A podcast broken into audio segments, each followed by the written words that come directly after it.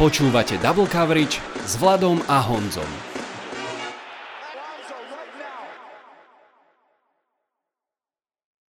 Voláme sa Vlado Kurek a Honza Ježek a hlásime sa vám zo štúdia 8.0. Sezóna 2023 je už iba niekoľko týždňov vzdialená a sezóna nádejí vrcholí už čoskoro preseason zápasy začnú naštrbovať sebavedomie niektorých klubov. Už čoskoro naše veľké a nepresné preview začne naštrbovať sebavedomie niektorých klubov, ale ešte teraz, v tejto chvíli, môžeme byť plný nádeje a vlastne dnešný podcast verím, že bude o nádeji hlavne pre to mužstvo s podkovou a to mužstvo, ktoré má obrov. Vitajte a počúvajte. Honza, je to tu. Zase raz šťastný nový futbalový rok ti prajem. Já ti ho přeju taky, Vlado. Přeju ho všem našim posluchačům a, a snad uh, nebyla, nebyl špatný nápad přizvat mě takhle do dvojice a přejmenovat tvůj, tvůj dlouholetý úspěšný podcast, že si taky do toho šel, moc si toho vážím a snad uh, padne semínko na úrodnou půdu a, a budeš mít poslechovost dál, třeba možná i maličko větší. Děkuji za pozvání a děkuji za nabídku té spolupráce, který si moc vážím. Ja si naopak veľmi, veľmi vážim, že ideš do toho so mnou a som veľmi šťastný tejto zmene úprimne. No, ja som to už tak trošku naznačil, že obria podkovy. Dnes sa budeme prevažne rozprávať o našich dvoch mústvách.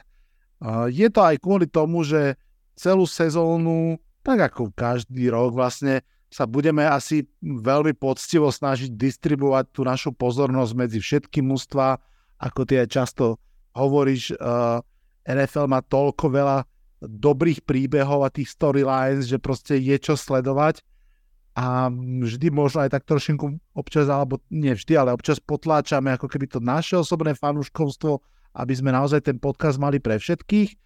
No a keď už to tak budeme robiť celú, celú sezónu, tak aspoň tento jeden podcast môžeme naozaj naplno venovať uh, tvojim bielomodrým a mojim vlastne modrobielým. Takže preto, preto to bude podcast o Colts a o Giants hlavne, ale možno aj fanšikovia Titans, Jaguars, Texans, Cowboys, Eagles, Commanders by mohli zostať v strehu, mohli zostať počúvať pretože sa ich to vlastne aspoň nepriamo bude týkať a kto vie, možno aj k ním trošku zabrúsime. A Honza, aj abecedne to tak vychádza, že by sme mohli začať práve takým nejakým ponorom do Indianapolisu Colts pred sezónou 2023, tak uh, možno daj takéto úvodné zahájenie, taký ten tvoj hlavný monolog, že čo teda ty osobne čakáš od Colts, ako podľa teba v tejto chvíli vyzerajú a akú sezónu by mohli mať? Tak eh, já jsem si naprosto vědom toho, že eh, Colts jako franšíza určitě nepatří eh, v českých a slovenských fotbalových luzích a hájích nějaké, nějaké takové stěžení, stěžení fanouškovské základně, že je to spíš taková okrajová franšíza, která uh, už ten poslední úspěch, ten poslední Super Bowl začíná být hodně fousatý, už je to 17 let, tak to strašně zase ve srovnání s Giants, myslím, mají fanouškovskou základnu v celé Evropě obrovskou, uh, protože ty jejich úspěchy určitě jsou, jsou mladšího data, ale uh, pokud teda bych se měl věnovat těm svým Colts, aspoň tu chviličku tady teď, určitě bych nechtěl aby to působilo nějakým způsobem, jako to vyhypovat, nebo se tady zlanařit, pokoušet zlanařit nějaký nový fanoušci, fanoušky uh, nějakým stylem, jo, teď nás sledujte, protože teď jsme nadraftovali toho nejlepšího quarterbacka. Já bych to opravdu chtěl pojmout tak nějak jakoby střídmě a uh, spíš, uh, spíš tím stylem, že uh, se teď možná začíná rodit něco nového a možná tenhle ten tohleto moje povídání pěti, desetiminutový může být takový ten úplně prvopočátek eh, třeba něčeho většího, o čem si bude moct za 3, 4, 5 let povídat úplně jinak, ale tohle to možná bude takový ten, takový ten úplně totální eh, kick-off té naší novoty, která se u nás začíná péct. A já by si myslím, že i, eh, i při vší úctě k nějakému už vlastně více než pětiletému působení našeho generálního manažera Krista Vlárda, tak když ten jako zůstal teď v týmu služebně nejstarší, tak pokud přichází do týmu nový trenér a s ním dva měsíce po jeho jmenování s ním přichází nový quarterback vysoko nadraftovaný, tak si myslím, že to nelze pojmenovat jinak než start zcela nové éry. Navíc, když se jedná o quarterbacka, který je naprosto diametrálně odlišný od všech quarterbacků, ne za posledních 10 nebo 20 let, ale já si myslím, že quarterback podobného ražení nebyl v historii uh, Indianapolis Colts anebo Baltimore Colts. Nikdy. Nikdy ani náznakem. A úplně jsem nepátral po nějakých backupech, a, ale myslím si, že v, těch, mezi těmi quarterbacky, do kterých byla vkládána taková ta hlubší důvěra, tak někoho takového, uh, jako je Anthony Richardson, tam nenajdete ani, ani náznakem. Uh, nechtěl bych to naše období, který teď přichází 2023 nastav, nazvat vyloženě přestavbou, protože řada těch stabilních článků týmu, taková ta horda dorzális, vyloženě ta, ta páteř, zůstala nezměněná. Uh, nedošlo k nějakému masivnímu výprodeji hráčů, o které vím, že byl mimo sezóně zájem uh, pro trady, myslím třeba z obrany Kennyho Mora, eh, cornerbacka, nebo Dariusa Leonarda, kapitána obrany linebackera. Takže, nebo někoho z O-line, protože O-lineři ty jsou vždycky žádaný právě v těch týmech, který myslí na ty nejvyšší cíle, uh, nejvyšší mety. Takže mm, nebyla stá získat uh, 18-20 draft picků a totálně ten tým překopat úplně od základu. Takže zůstalo teda u kouče Shane Steichena, bývalého koordinátora Philadelphia pro, pro připomenutí a mm, po dlouhých přemýšleních a po dlouhých eh, rozvahách a úvahách nakonec teda došlo na čtvrté pozici draftování eh, Anthonyho Richardsona, mobilního, supermobilního, superatletického quarterbacka z Floridy, který ale zatím neumí moc. Takže mm, já jsem velice potěšený tím, jak nyní Shane Steichen působí, jak působí uh, při trénincích, uh, jak působí hlavně třeba na tiskových konferencích, tam mě úplně fascinuje, jak on odpovídá v podstatě okamžitě na novinářské otázky. Já si vzpomenu na Franka Reicha, tento z toho, to, to, tento ze sebe soukal, jak se říká, jak schlupatý deky. Bylo tam všech možných takových těch a, a přemýšlení a, a všechny takový ty otřepaný kliše ze Stajchena, který je naprosto srší energií. A já, si, já jsem si vzpomněl, když jsem koukal na jednu tiskovku na pana uh, Wolfa, takovou malinkatou postavičku z filmu um, Pulp Fiction, hmm. který říkal, myslím rychle, mluvím rychle. Jak je tam přišel tahat ty dva blázny z brindy, ano. potřebovali zbavit toho mrtvého těla, tak to úplně přesně vidím Shane Steichena, člověk, který má utkvělou vizi v hlavě, má představu, jak to bude dělat, ví, že to bude trvat a jak říkám, na jedné tiskovce, která má 10 minut, toho řekne víc než Frank Reich za, za polovinu sezóny a teď, i když jsme vlastně sledovali úplně ten první zápas, tak to jeho nadšení, ten entuziasmus tam prostě připomíná mi trošičku v tomhle tom Shona McVeigh, který taky tam skáče jak čertík eh, na dopoulaný po sideline a všem hráčům se snaží něco vysvětlit a tak. Takže tak, takový první dojem, že ze Shayna Steichena je jako velice pozitivní. Líbí se mi, že úplně nerozprášil náš coaching stav. Tady myslím zejména eh, Gase Bradleyho, defenzivního koordinátora. Eh, ta sezóna loňská se teda nám vůbec nepovedla. Zůstali jsme na čtyřech výhrách, ale myslím si, že eh, v některých zápasech se dokázala držet ta naše obrana, i když byla decimovaná zraněníma a myslím si, že, že Gus Bradley získa, zůstal, že do, do té míry takové jako ocenění mm, té jeho práce v těch posledních letech. Takže tohle to já velice oceňuji a jsem rád, že Bradley zůstal. Já se pamatuju ještě z dob, kdy byl náš, naším velkým soupeřem jako head coach uh, Jacksonville Jaguars a ta jejich eh, věhlasná super obrana, která tenkrát dovedla uh, Jacksonville až do finále konference proti Patriots. Asi myslím teda rok 17 nebo 18, teď si to úplně nepatuju. Blake, když byl kolesom jako quarterbackom však. Tak, přesně tak. Tak Gus Bradley už tenkrát nebyl head coachem, už tam byl Doug Merrill, ale Gus Bradley byl čtyři roky předtím eh, head coachem a ten tým, já považuji, ten tým, který dosáhl na tenhle ten skvělý úspěch, eh, já považuji za tým Gusa Bradleyho, ne za tým Ducka Marona. tak Marone ho za další dva roky totálně, totálně zazděl a nedostal ho už vůbec nikam. Takže tady Gus Bradley vlastně zůstává dál v divizi a dál pracuje pro Kloca, mně se to líbí.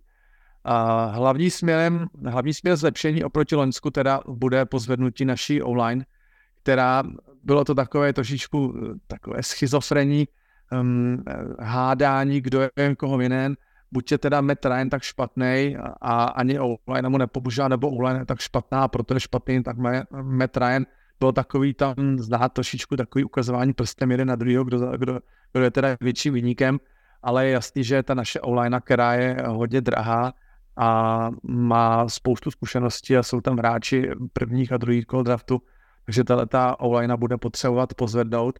A proto k nám dorazil Vladovou dobře známý Tony Sparano, který měl na starosti dlouhá léta hm, offensive line v Giants, tak eh, já vím, že v Giants se na online poslední léta nadávalo, že to bylo dáno za takovou jakoby trošku slabinu tohohle týmu, o tom bys tam asi ty povyprávěl líp, ale uh, Paráno na mě taky zatím působí velice dobře, taky jsem s ním viděl nějaký uh, rozhovory dílčí, uh, takže je vidět, že na tomhletom, na této pozici těch, tyhle ty poloviny zákupu, ten že se teď bude u nás hodně pracovat, i když jsem trošičku zklamaný v tom, eh, že nepřišel eh, nový levý tekl, eh, Reinman byl hodně kritizovaný a měl na, sta- měl na svědomí hodně seků, takže doufám, že se Sparanovi podaří tady, tady zapracovat na tom a i ty samotní zkušení hráči nebyli spokojení se svýma, se svýma výkonama.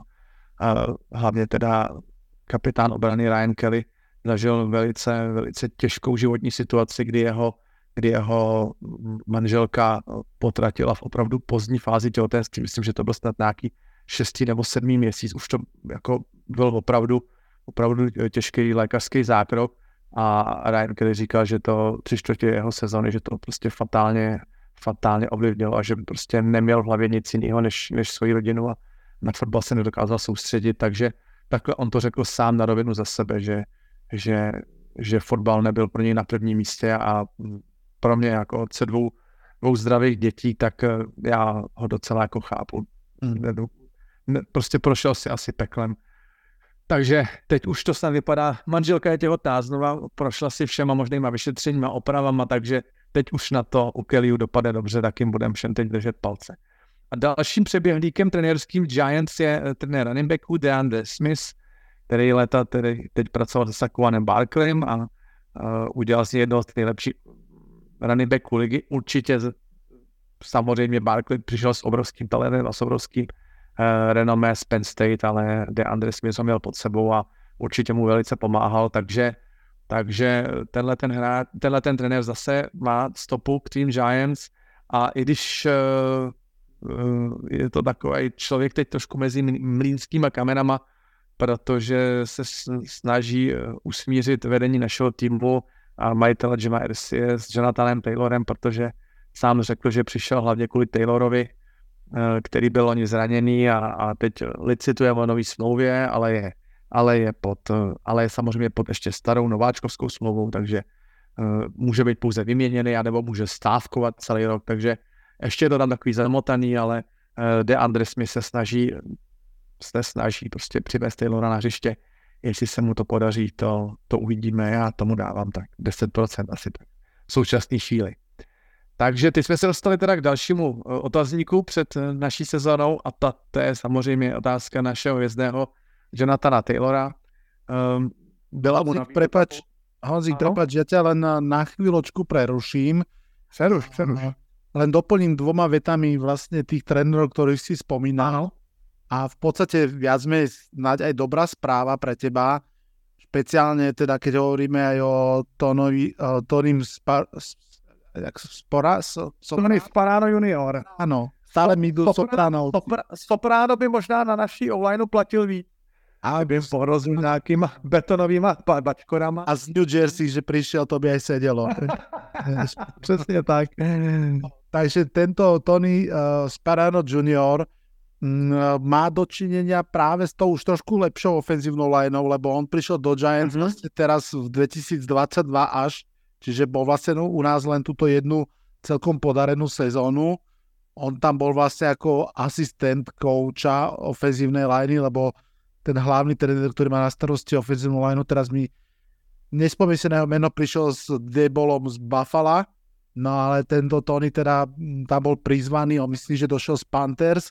A hovorím to len preto, že sa neviaže teda k tým slabým coaching staffom, ktoré boli za Joa Judgea a, a uh, Pata Šrumura, takže verím, že je tam nejaká šanca, že naozaj pre tú ofenzívnu lineu bude, bude nápomocný.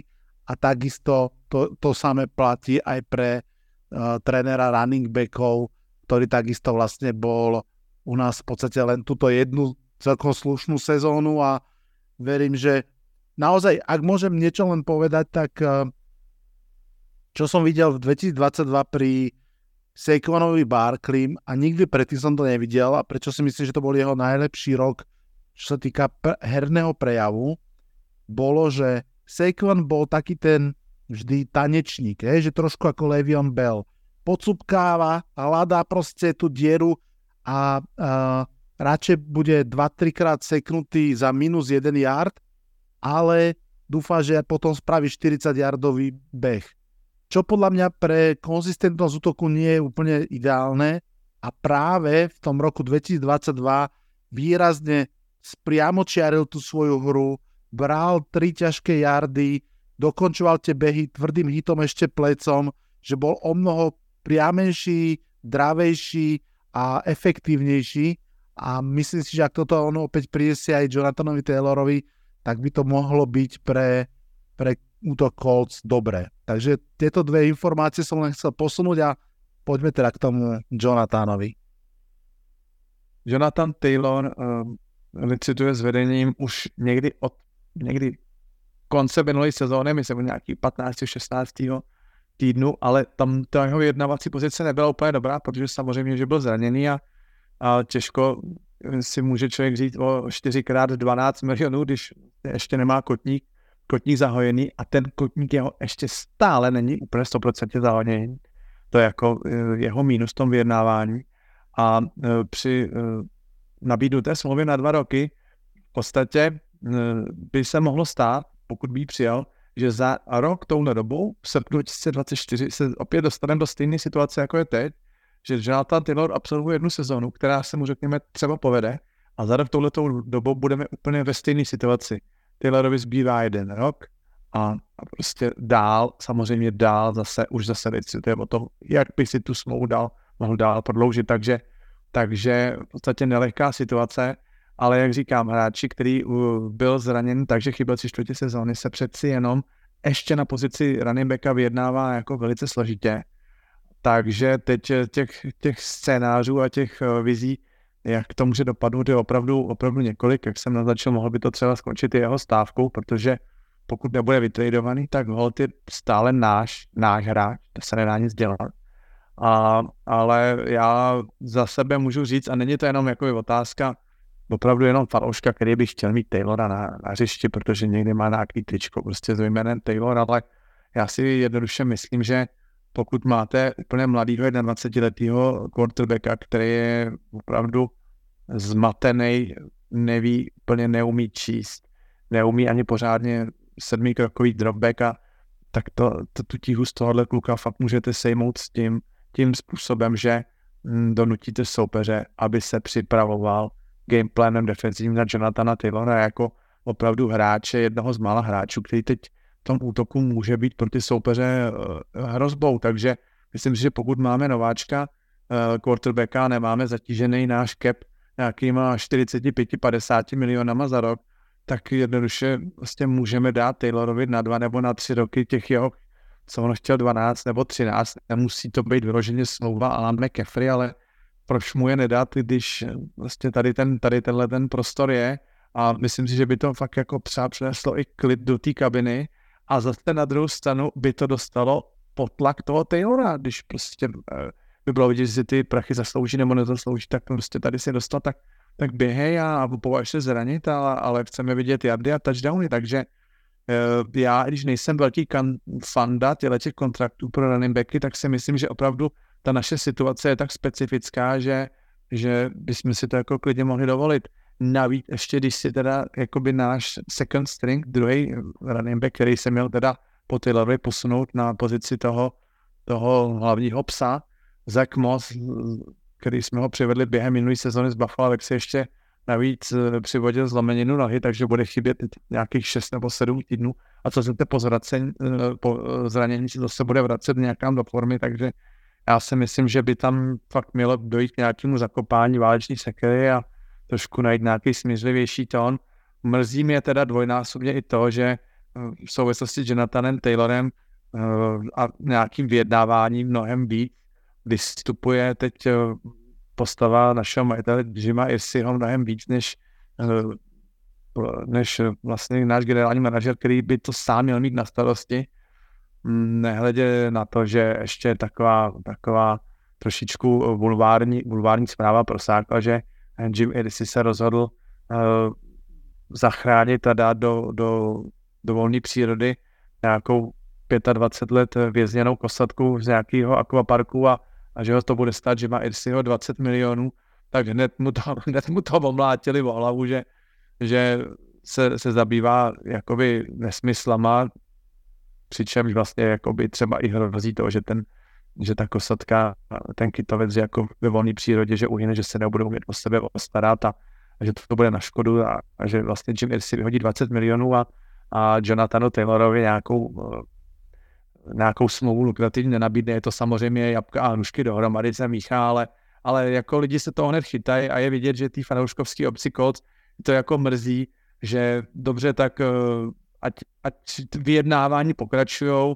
ať prostě ty vyjednávání jsou férový, ať prostě se snaží najít nějaký takový koncenzus, nějaký takový opravdu, opravdu pěkný kompromis pro obě dvě ty strany a, a ne, že prostě Jim Irsey odsekne smlouvu ti nedám a ani tě nevyměním, jo, tak prostě takový, takový jednání, jako po, poměřování pindíků, mě se to, to úplně nelíbí a opravdu bych byl radši, aby, aby tyhle ty věci řešil náš generální, než máš majitel. Tohle to je, je pro mě takový, takový jako, to fakt jako s úšklepkem a to se mi teda vůbec nelíbí. No. Hmm. Takže tolik Jonathanu Taylorovi, uvidíme, jak to s ním dopadne. Říkám, do, do začátku sezóny je opravdu ještě moře času. Co vím, tak Taylor se připravuje individuálně, Eh, na tréninky se mu moc docházet nechce, není to úplně jakoby dobrý, dobrý signál do té do kabiny. Samozřejmě na zápase s Bacholem teď jakoby vůbec nebyl přítomný, běhali za ně jiní kluci, běhali docela solidně. Máme na rostru teď asi 6 nebo 7 running backů, takže bude z čeho vybírat. No, aby se pak nestalo, že, že pro, po, podepíšeme Jacobse z Oaklandu, to by byla asi pecka, no. takže uvidíme, uvidíme, kam to, to kam tohleto vzájemný v podstatě takový trucování a, a dělání ramen, kam to nakonec, kam to nakonec pospěje. Jedna taková ještě malinká perlička ke kádru.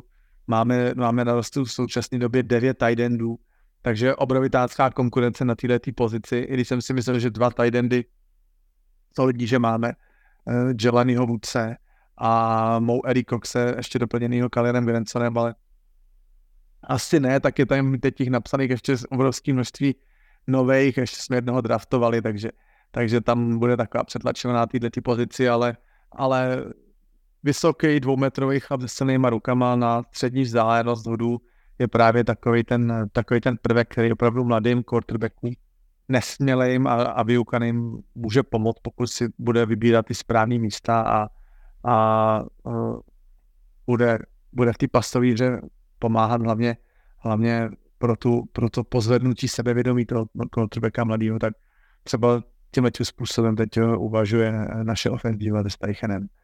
No já osobně teda neočekávám nějaký hon na výsledky, nebudu vůbec eh, tady nějakým způsobem se pokoušet analyzovat naš, naše schedule, kdy máme eh, jako těžký los a lehký los a který zápasy věneme a který prohrajeme, jako my můžeme tak když jdu po těch soupeřích, tak si říkám, že všichni mají před náma jakoby obrovský, obrovský náskok.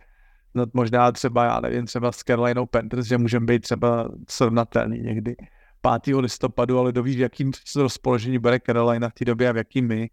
Takže, takže do tohohle bych vůbec nechtěl se, se pouštět do nějakých predikcí, jaký bude rekord a tak.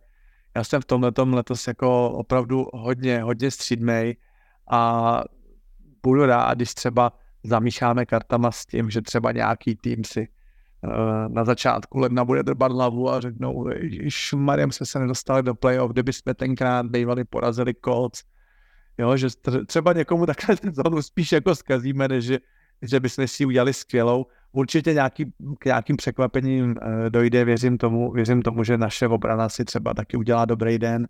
Tak lodi jsme třeba i s tím rekordem 4, 4 12, 4-13 jsme porazili samozřejmě Kansas City Chiefs a nikdo to nečekal, bylo to takový, takový pirhovo vítězství drobátko, ale, ale víte, že v NFL se může zdát všechno, takže nějaký schedule bych určitě nechtěl analyzovat. Nielen, že a... porazili Chiefs, prepač, ale vy ste boli jednu, dve hry o to, aby ste porazili aj Eagles, že? Doma. Ano, bylo to přesně tak. Bylo to přesně tak, no.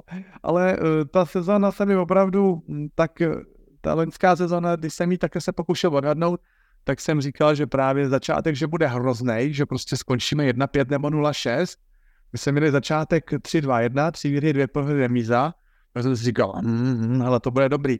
No a my jsme potom ve zbylých zápasech jsme udělali rekord 1-10. To byly ty zápasy, kde jsem si říkal, že už máme lepší soupeře a že už by to mohlo jít. Jo. Takže to bylo úplně přesně naopak. Takže teď tyhle ty predikce se jsou opravdu jako opravdu hodně složitý a a na tyhle ty já vůbec nebudu koukat. Samozřejmě každá výhra mě potěší příští, na scházející sezóně z každý budu mít radost a z proher se hroutit nebudu. A když, když eh, dojde u Richardsona k takovému pasovému uh, takovému zlepšování, jaký jsme třeba v těch prvních dvou až třech letech viděli u Lamara Jacksona, tak já budu s tím docela spokojený. Uh, ještě taková jenom malinkatý dovětek k tomuhle tomu draftování těch super atletů, já nevím, já jsem asi v tomhle trošku konzerva. By se taky mohlo stát, že se pak budou vybírat jenom atleti, že se bude koukat na atletický ovály, kdo jak prostě rychle běhá, jak rychle skáče a s tím, že no tak se pak házet, to se pak doučíš, hlavně, že jsi atlet. Mám pocit, že někdy, někdy uh, vlastně je to až, že, že, ten, že to kouzlo z, těch, z toho, z toho kombajnu, že to, to okouzlení těch, těch generálních manažerů a těch, těch líž je tak obrovský tím, že má někdo nějaký broad jump nebo 40 a tak, že, že jako opravdu zapomínají o jakou, jakou pozici strašně důležitou, jednu z nejsložitějších pozic v týmových sportech jde a že vlastně ten atletismus, atleticismus vlastně přebíjí spousta jako strašně důležitých věcí, jako je právě třeba ta herní inteligence a, a nějaké ty, ty mechanici, mechanismy těch hodů, takový ty zažitý věci, který ten quarterback, který jde třetí na draftu nebo třetí, druhý, čtvrtý, tak má mít absolutně zautomatizovaný a, a to, že někoho, někdo, někoho budete učit pětikrokový dropback a sedmikrokový dropback a tak to si myslím, že úplně nepřisluší uh, nějakému takovému vysokému výběru. Dobře, když bude nějaký super atlet jako Anthony Richardson a někdo ho veme na konci druhého kola ve třetím, tak no OK, ten klub si to zaslouží kvůli tomu, že je super atlet, ale nevím, jestli to je úplně cesta těchto těch úplně top vysokých pozicí. Zajím bude zajímavý sledovat opravdu srovnání, eh, jak se budou vyvíjet ty kluci, jako je Bryce Young, CJ Stroud a Anthony Richardson, který opravdu byli braní blízko sebe. Takže jak, jakým, jakou cestou se tyhle ty kluci vydají, po jaký linii a jak tomu jejich zlepšování, jak bude rychlý nebo pomalý. Takže to srovnání s těmi, s těmi ostatními určitě bude na snadě i u Anthonyho Richardsona to je, myslím, že jedna z tých storylines, ktoré budeme my dvaja celú sezónu sledovať. Presne tak. Ja určite. Navyše a vlastne dvaja z tých chlapcov sú aj u teba v divízii. Navyše v podstate Anthony Robinson a Bryce Young snad ani nemôžu byť väčšie protipóly. Jeden je proste mnoho štartov, mnoho výhier, atletický outlier, ale ako keby negatívny. Na druhej strane Anthony uh, uh, Richardson uh, opačne outlier fyzicky pozitívny, že proste naozaj, že Superman, ale iba 13 zápasov na univerzite odohraných. Strašne Podržme si to chvíľku ešte tu na Honza. Zaujímalo by ma, čo si o ňom čítal, prípadne videl, či už z tréningov, alebo aj z toho prvého zápasu. Aký je teda Anthony Richardson zatiaľ, ako na teba pôsobí? To je prvá časť otázky mojej. A druhá je, nechceš robiť predikcie, ja ťa prinútim jednu. Zaujíma ma, uh, uh, či si myslíš, že bude week one starter on, alebo teda Gardner Minshew. Já to vím odzadu. Já si myslím, že k tomu přistupíme konzervativně a myslím si, že teda Gardner Minshew, že půjde, že půjde na hřiště, i když uh, ty plány dlouhodobí s ním samozřejmě vůbec nejsou. A že to bude taková ta, taková ta klasika, že až přijde situace, kdy Gardner Minshew bude totálně zdojí nějakou čtvrtinu nebo poločas, tak hned půjde Richardson na hřiště, jestli to bude druhý zápas, třetí zápas, těžko říct, ale, ale my máme vlastně ten, eh, ten domácí otvírák hned v prvním, prvním kole. V posledních letech to nebylo zvykem, ale máme domácí otvíráku právě favorita naší divize Jacksonville, který působili teď v tom prvním zápase je úžasně. Věřím tomu, že naváží na, na to, kde s sezónu skončili. Já osobně typu Jackers na first seed věřím tomu, že jsou schopni uhrát nejlepší, nejlepší tým prostě v celé konferenci. A takže, abych teda do, to dopověděl, začne Gardner Minshew, ale Richardson si myslím, že se bude velice brzo rozkoukávat na hřiště. Zase na druhou stranu není důvod čekat. Ať vidí dva, dva tři zápasy, ať, ať na, načáhne tu atmosféru, to, ale pak už musí na hřiště a musí ukázat, že, že že žádnou, žádným tréninkem nemůže dohnat to, co prostě se naučí v těch zápasech proti těm eh, nejlepším obranám. A na mě teda působí, eh, ta první část tvojí otázky, na mě působí jako velice pozitivně, je to, je to usměvavý kluk, zatím dobře naladěný, nebyl důvod že k nějakému, k nějakému pesimismu, eh, věří svýmu tělu úplně bezmezně, strašně ho to baví, posilovně pořád ještě rád jako, jako sílí, Eh, je, je obrovský fan do takových těch TRX cvičení na těch, na těch špagátech. Já nejsem žádný člověk, který by se vyznal v nějakým, nějakým fitnessu, ale, ale tohle toho eh, stále baví se zlepšovat a, a posouvat hranice toho, co snesou jeho šlachy a svaly a tak. Myslím si, že to je hráč, který opravdu je schopený hodit od, sidle, od endzóny k endzóně, že je schopný dávat to jadový hody ono jako k čemu, tak když tam ten váš wide receiver třeba ani nedoběhne tak, ale tu ruku má úplně totálně dělovou a mm, ty jeho teda, pokud Steichen se uchýlí teda k těm všemožným obšům a lead obšům a tak, tak uh, zatím teda vůbec to ne, k tomu nedošlo. Snad jenom jedinký, malin, malinký záchvěv a to ani nebylo vlastně jakoby designovaný běh, to byl spíš taková jakoby nouzesnost, tak jako u Scramble právě v tom, dostal dva drivey v zápase s, s Bills, no a přiběh k němu linebacker, Richardson vy, vytrčil ruku a úplně totálně ho tam srovnoval, zdemoloval ho, udělal z toho nějaký pěkný jardy. Samozřejmě, jak říkám, tohle to není, není recept na nějakou dlouhověkost, já nejsem úplně příznivcem těch velkých srážek a velkých, velkých teklování uh, quarterbacků, ale Anthony Richardson jednoznačně připomíná Kema Newtona postavou, ze zřením i stylem hry, takže možná, že to bude takový Kem, Kem 2.0, ale samozřejmě, jak už jsem předeslal, já bych byl rád, aby se hodně rychle učil házet, aby dokázal číst obrany a aby ten mm, takový to, ta móda co, co, toho, co znamená dneska dual track quarterback, mobilní quarterback, aby byl quarterback, který ne, že bude mít 80-100 běhových jardů, ale pro mě je devíza mobilního quarterbacka právě to, co byl třeba v prvních dvou, třech sezónách Russell Wilson. Spousta hodů z běhu, spousta hodů z boku, z, vyskremblováno do jedné strany, do druhé strany. Hráč, který se dokáže o sebe uh, opravdu postarat, když se mu třeba kapsa zroutí, dokáže si vyrolovat do strany. Ale do té doby, dokud nepřijde line of scrimmage, tak pořád ještě tam je ta hrozba toho hodu. A tohle je pro mě největší devíza právě mobilní quarterbacků, ne, že mají běhové jardy, ale že dokážou hodit z jakéhokoliv místa za line of vlevo, vpravo, anebo hodně dozadu a, a dokáží se o sebe postarat tím, že třeba se třesou nějaký, nějakou těžkou skladku a tak. Takže tohle to je můj sen, takový možná teď trošku ještě vlhký sen kolem Anthonyho Richardsa, ale takhle bych já si ho přál vidět. Pokud eh, ten jeho vývoj bude správný a dobrý, tak takhle, takhle bych chtěl, aby fungoval do budoucna. A ne, že se bude rvát se dvěma linebackerama o, o dva yardy, to teda je. A ja si myslím, že, hej, že asi to, všetci si pamätáme, Kemo Newton, Newtonovské pretláčanie lopty na goal line, pamätáš sa, keď proste tam jednou rukou sa tak vždy načiahoval a ešte to ano, touchdownu supermanovsky dotlačil.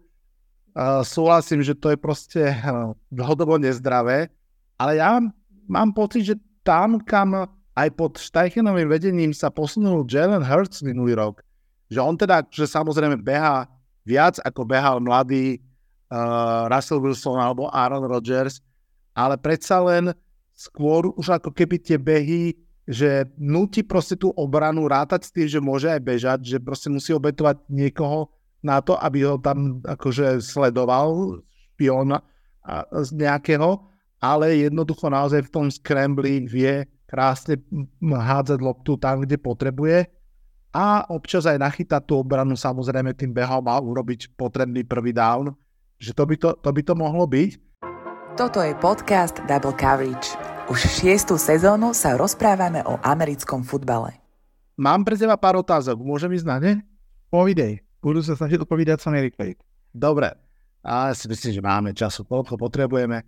Poďme ešte k tomu, k tomu call schedule a k tomu, že kedy kedy Anthony Robinson môže prísť alebo možno aj príde na, na ihrisko. Ja som príjemne, áno príjemne, ja som prekvapený, že si ako keby povedal, že, že vidíš tu možnosť, že by, že by nenastúpil v prvom zápase, ako teraz myslím, že ako uvažovanie klubu, lebo podľa mňa by to bolo super, že ja by som bol fanúšik toho, aby boli Colts trošku trpezliví, aby si akože chvíľku ešte počkali a dopriali mu čas, a práve trošku sa obávam, že taká tá aj tá nadšenie z nového quarterbacka, povedzme si pravdu aj, že mm, prvý štart Anthony Richardsona predá viac listkov na zápas ako, ako zápas Gardnera Míšua. A že to môže hovoriť v prospech toho, aby išiel čím skôr. A ty si presne povedal, že začínate doma s Jaguars, extrémne ťažký zápas. Potom idete do Houstonu, kde bude asi určite štartovať mladý quarterback potom idete do Baltimoru a štvrtý týždeň ste doma proti Rams. Že v takomto ako keby strednom uh, horizonte uvažovania mi príde ten štvrtý zápas Rams a vlastne domáci ako taký možno perfektný spot pre prvý štart. Vidíš to podobne, alebo ty by si ho teda možno aj už skôr tam poslal? Tak ještě bych chtěl předeslat, že právě Gardner Minshew má samozřejmě dlouholetou vazbu na Jacksonville Jaguars bude extrémně namotivovaný na ten domácí zápas, bude chtít překvapit. Ta, ta obrovská motivace, může z toho být třeba 4-5 interceptionů, mě by se tomu nedivil, ale uh, to nech, nechci malovat nečerta ale tak to klidně může skončit, ale opravdu hodně těžký soupeř na rozjezd. Soupeř, který je o, o světelný rok ve, před náma, co se týká stavby týmu, mají skvělého, chytrýho kouče a e, pomalu už Trevor Lawrence začíná řadit mezi tu, tu likovou smetánku. Takže tenhle ten start bych úplně jako by mu nepřál a hlavně, hlavně potom ty, jak si předeslal ten dvouzápad venku, jako teoreticky už tam by mohl už ten, e, to měření těch dvou nováčků braných blízko sebe, Houstonu e, divizní soupeř myslím si, že tam bude hodně Houston doma pod tlakem na tom, na tom prvním domácím zápase. Takže klidně, ty jsi sice řekl Rams, ale já si myslím, že možná už i ten schudnější tým, eh, ten, ten schudnější eh, soupeř právě přijde už v tom druhém týdnu. Baltimore bude určitě tvrdý oříšek.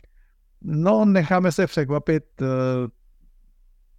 jak se říká, první týden v NFL to je lhář, protože v druhém týdnu se děje všechno naopak, takže uvidíme, kam to dospěje, ale já bych tě, Vlado, poradil, podívej se na ty dva drivey Richardsona a řekneš, že prostě bude startovat, startovat Gardner Minshew.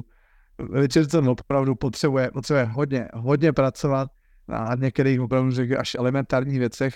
Uh, ani se mi nelíbí ta, ta, ta mechanika jeho že takový, takový, jakoby, takový bokovky, takový hm, vlastně hody, který třeba má uh, v nouzi Mahomes, dva za zápas, a jsou z toho krásný kompletace tak mám někdy pocit, že tak nějak takhle s tím po, povistým loktem dolů, že takhle nějak jakože háže, háže Anthony Richardson, tak určitě máme vzpomínku na Filipa Riverse, ten měl taky ten hod takový, že, si, že to vypadalo, že si vykloubí rameno u každého hodu.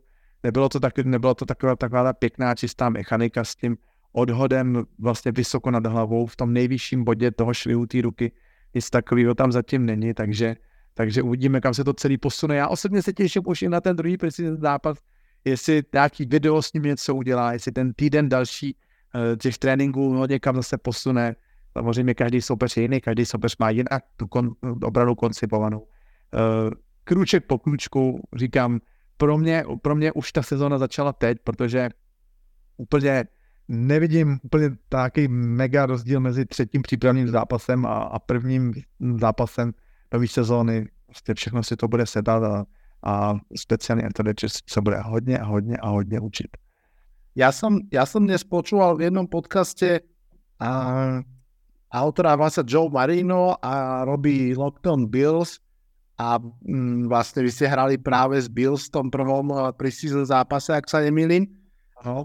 A mm, on práve celkom chválil Antona Richardsona, samozrejme, to hovorím, že jednak aj to bolo akože stále málo snapov na to, aby sa z toho dalo niečo hovoriť. Väčšie, všetko proste, že nováčik, málo odohrá na, univerzite a teda a teda, ale povedal, že mal najlepší pocit z Richardsona spomedzi všetkých prvokolových quarterbackov, že videl aj Strauda, videl aj Younga a mal pocit, že nerobil z toho nejaké ďaleko siahle uzávery, ale že jednoducho že prvý týždeň alebo prvý prísizl zápas najlepšie vyšiel Anthony Richardsonovi spomedzi nich troch.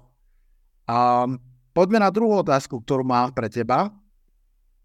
Celkovo by ma zaujímalo, um, Ty už aj trošku naznačil, že Iršaj, uh, Ballard, Tajchen, tento trojholník a nejaké akože rozdelenie síl. My sme sa o tom bavili trošku už aj počas minulej sezóny, že váš majiteľ tak ako keby po dlhých rokoch, keď naozaj nechával všetko na generálneho manažera, začal vstupovať do toho chodu klubu trošku viac, čo málo kedy je úplne na prospech veci. A chápem, že to môže byť aj výsledok nejakej frustrácie z toho, čo sa posledných x rokov dialo, a, ale teraz ty si to naznačil pri tom, pri tom dealovaní ohľadom Jonathana Taylora. Aký je tvoj feeling z toho nastavenia klubu, že má Chris Ballard ešte stále ako keby svoju pozíciu, alebo sa Iršaj posúva trošku do role Jerryho Jonesa, to znamená majiteľ slash manažer? Vlado, ty si určitě vzpomeneš, když jsme v jednom z, z podcastů, takhle v té off-season, když jsme psali ty, ty dopisy, takový ty imaginární dopisy. Ano.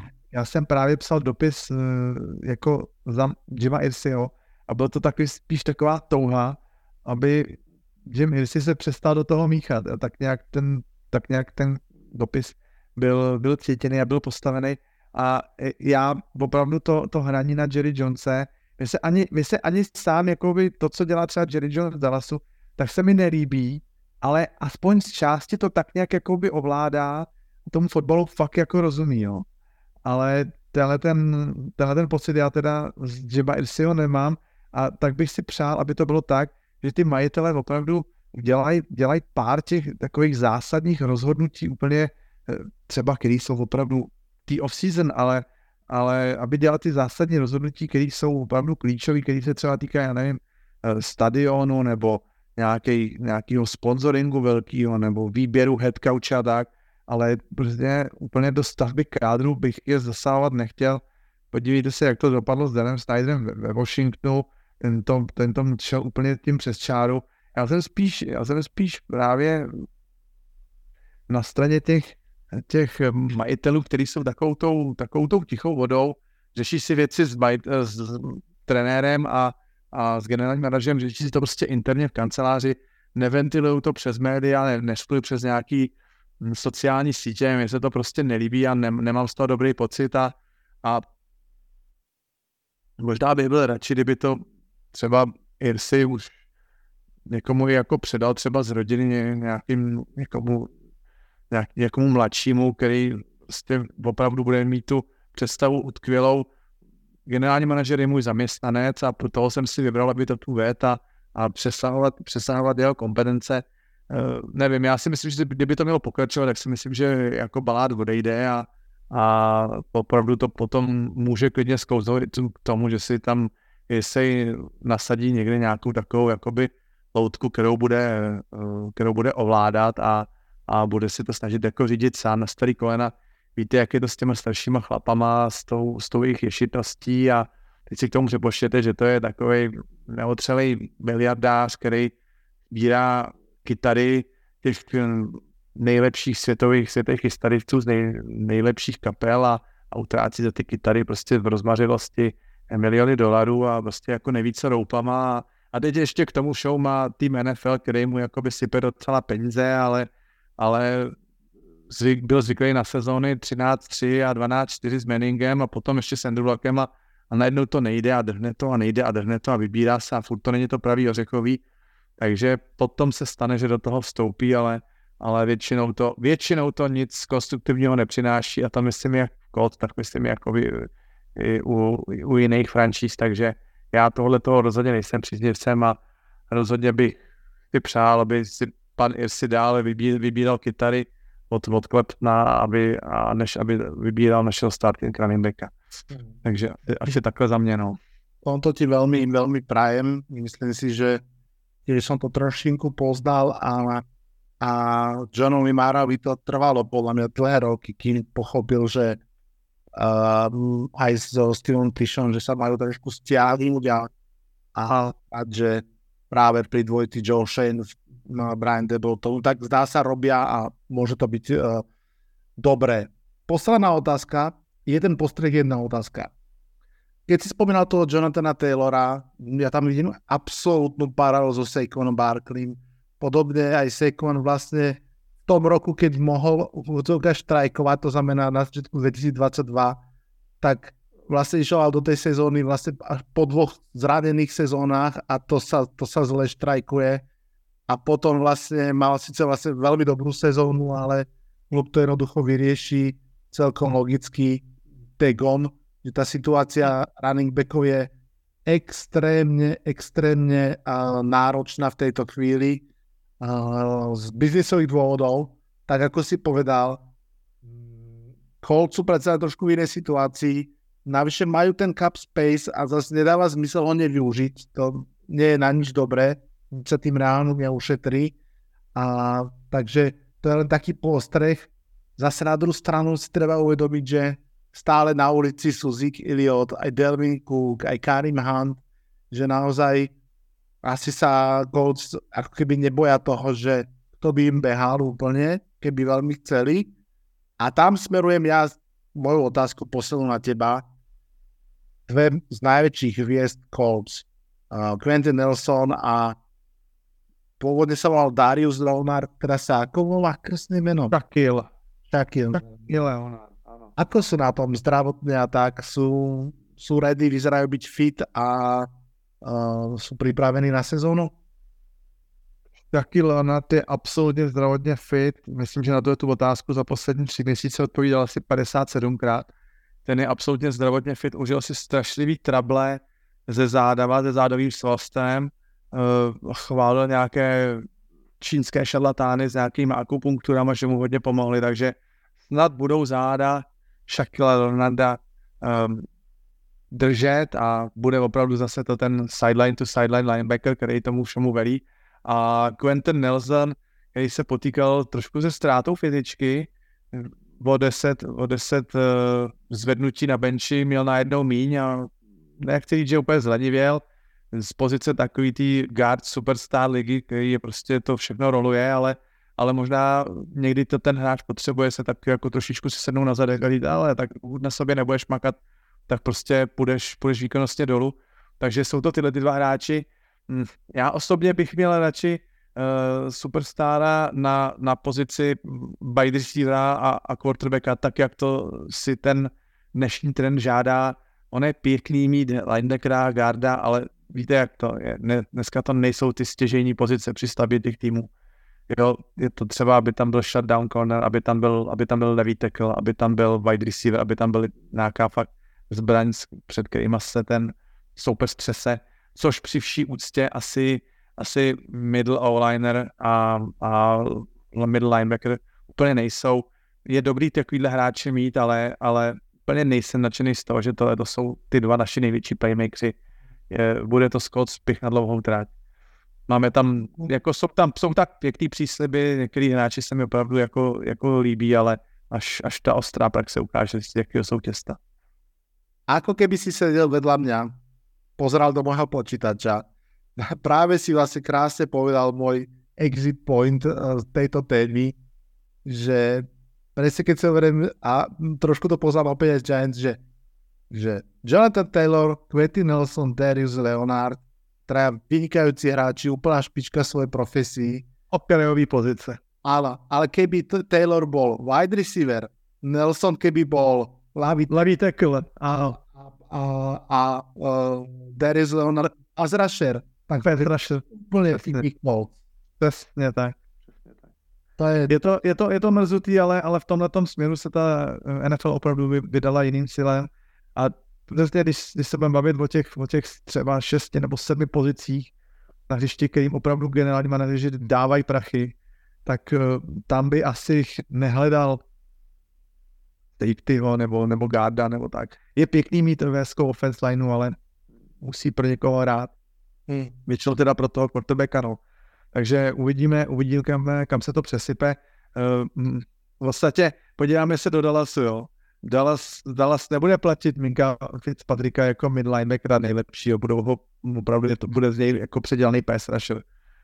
Já si myslím, že Minka Fitzpatrick může mít klidně dva, Parsons, dva, pa, pardon, Minka Parsons. Může mít klidně 20 sekund letos a je to jenom, jakoby ta, ta nechci říct nouzecnost, ale tak mám skvělého hráče a potřebuji jeho potenciál využít jinde, pokud je k tomu svolnej, tak využiju na, na pass rushing jo, takhle dnešní Je to tak. Dáme si kratučku prestávku na jinglik a pôjdeme do New Yorku. Budem na obry.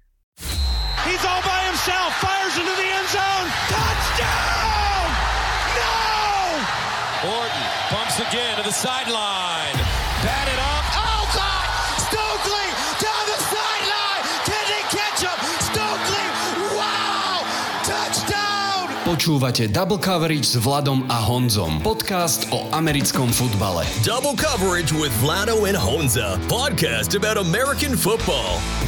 Hold on. That's what I want to see.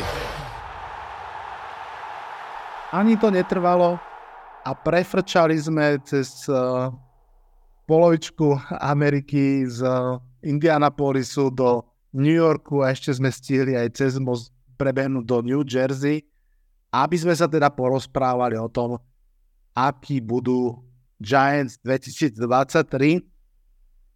Teraz si on za trošku oddychne, napie sa vody, ja vám niečo porozprávam a potom opäť sa budeme trošku debatiť k záveru.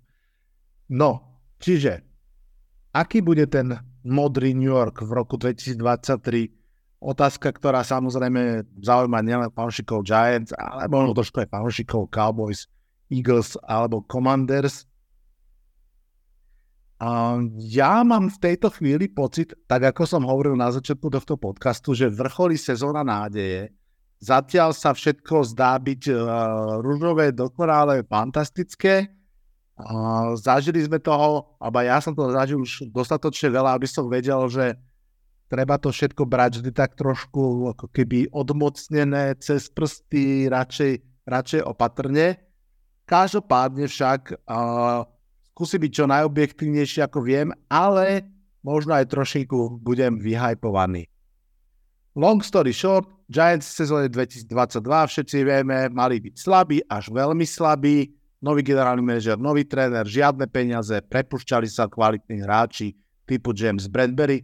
Napriek tomu sezóna veľmi zábavná, veľmi pekná, 9-1-7, postup do play-off, dokonca aj výhra v playoff, prvá od roku 2011, keď sme vyhrali nad uh, Vikings.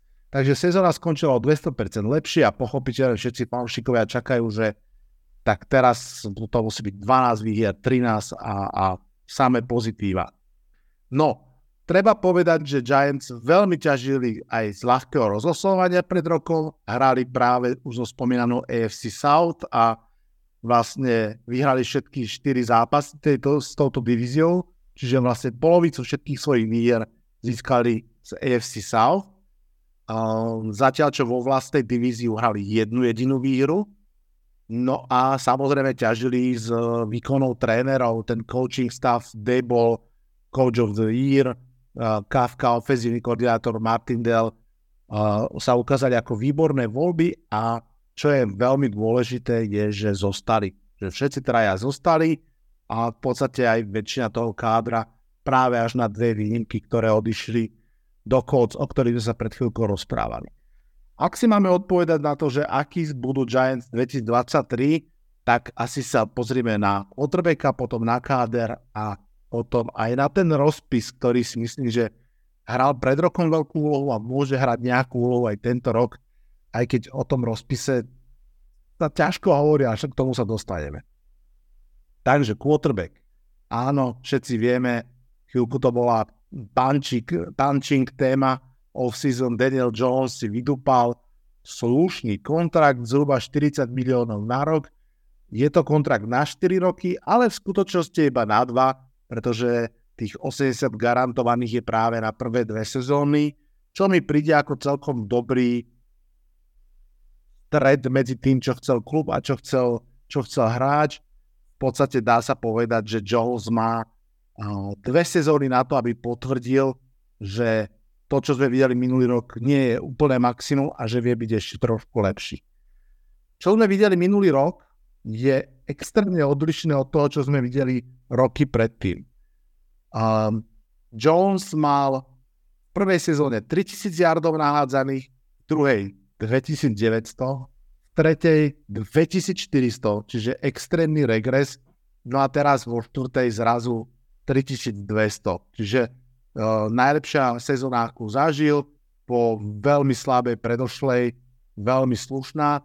Navyše si udržal úplne minimum uh, stratených lôb, myslím si, že len 5 interception veľmi, veľmi pekné číslo. Pomerne málo hodených touchdownov, iba 15, a, ale k tomu vlastne ďalších, myslím, 7 zabehnutých.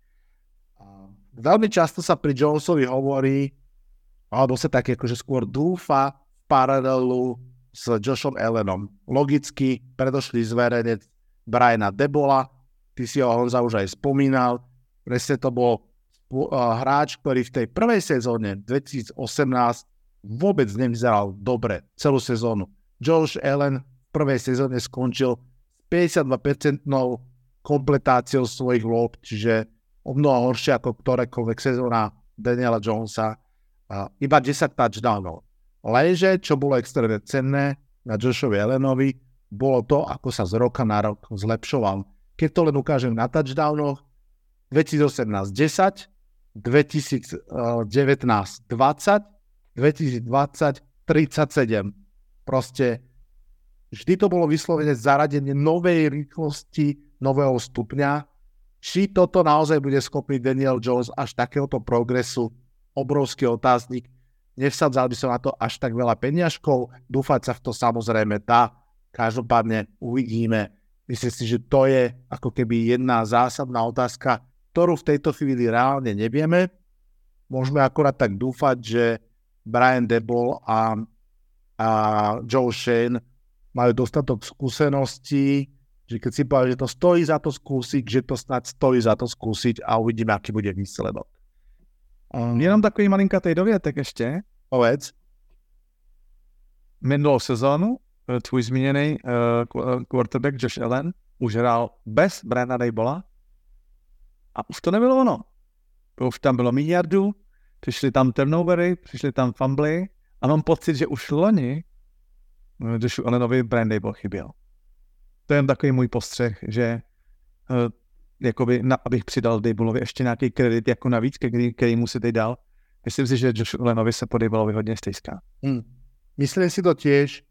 A keď sme teda jednou to odskočili do Bills, Mm, podľa mňa to bude aj pre Kennyho Dorseyho, teda bývalého quarterbackovho, čo teraz ofenzívneho koordinátora Bills, veľká, veľká sezóna, aby naozaj ukázal, že to dostane žezla dávalo zmysel a že, že vie.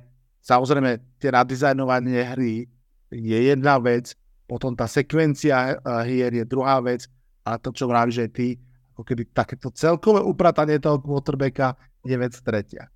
Keď sme ale ešte pri tej paralele s Joshom Allenom, tak čo sa stalo Joshovi Allenovi práve v tej druhej sezóne bolo, že mu priniesli Stefana Dixa. A myslím si, že to sa odvtedy stalo trošku takou ako keby paralelou pre všetkých mladých quarterbackov, taký ten modelový príklad, že dajte mu elitného, ideálne aspoň trošku veterána, receivera, o ktorého sa jednoducho môže oprieť, ktorý bude ten jeho proste keby tá poistka a zároveň ten hráč, ktorý mu boostne confidence, pretože budú spolu výborní.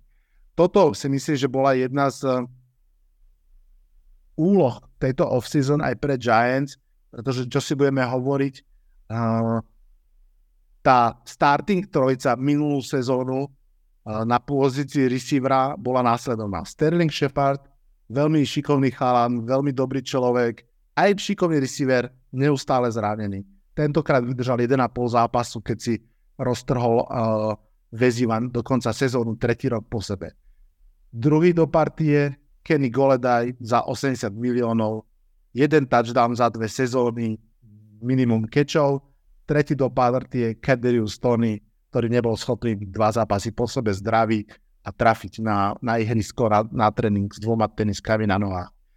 Takže s takýmto wide receiver corpom proste nejakým spôsobom musel pracovať Daniel Jones a preto sa ja extrémne, extrémne teším off-season eh, nákupu, ak tak môžem povedať, a príchodu Derena Wallera, ktorý je síce Tiden, ale vieme všetci aj z San Francisco s Kitlom a pochopiteľne primárne s Chiefs s Kelsey a ešte predtým aj s Gronkom v Patriot, že ofenzíva môže byť opretá o Tidenda ak ten tight naozaj je špičkový receiving tight čo Darren Waller, keď je zdravý, môže naozaj byť.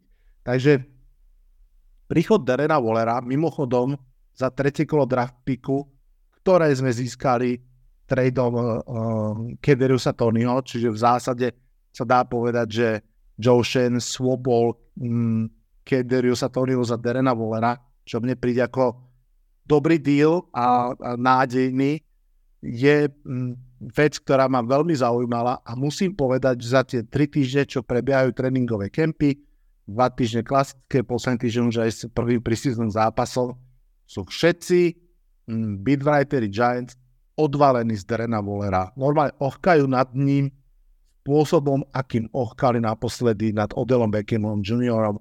Waller všetko chytí, všetkých obehne, extrémne šikovný, výborný route runner, proste no, že oporný stĺp. Videl som aj takú tu, také rozbitie kečov, že koľko lob hádže komu uh, Daniel Jones a takmer polovicu lob hádže Darenovi Wallerovi, druhú polovicu si potom deli ďalších 8 hráčov, vrátane Saquona Barkleyho. Takže naozaj to vyzerá trošku na ten, nazve to, že Kansas City model, kde by naozaj um, number one receiver mohol byť vlastne tight to ma vedie k dôležitému bodu a to je to, je to že naozaj Darren Waller by mohol byť vlastne presne tú štafetu od Saquona Barkleyho a byť tou jednotkou v mústve, čo ak by bola pravda, by naozaj bolo veľmi dobré, pretože presne sme sa pred chvíľkou bavili, presúva to trošku aj ten spôsob útoku z behového do pásového, čo jednoducho je moderná NFL a vy keď nie ste schopní nahádzať 250-350 yardov za zápas a, a dať 25 touchdownov za sezónu, tak proste asi, asi máte problém. Mm, ten káder do ofenzívy a najmä na pozícii wide receivera prešiel obrovskou zmenou. Už som, ako som spomínal, prišiel Darren Waller, prišiel z Colts Paris Campbell, draftol sa v treťom kole extrémne rýchly Jalen Hyatt, ktorému opakovane na tréningoch namerali, a teraz nemyslím uh, pri nejakých len šprintoch, ale vlastne na, v simulovaných zápasoch, cez 24 mil za hodinu. Um, um, rýchla dvojca Miami Dolphins, uh, teraz Waddle a Tyreek Hill, Hill ďakujem, uh, majú namerané minulú sezónu 22 zápase, takže to len pre, pre porovnanie, že naozaj, naozaj Hyde je veľmi rýchly, uvidíme, či aj uh, dobre chytá a tak ďalej. No ale, čiže traja noví receivery, plus proste ešte starý známy Cole Beasley, uh, je to teda silný upgrade toho útočného arzenálu.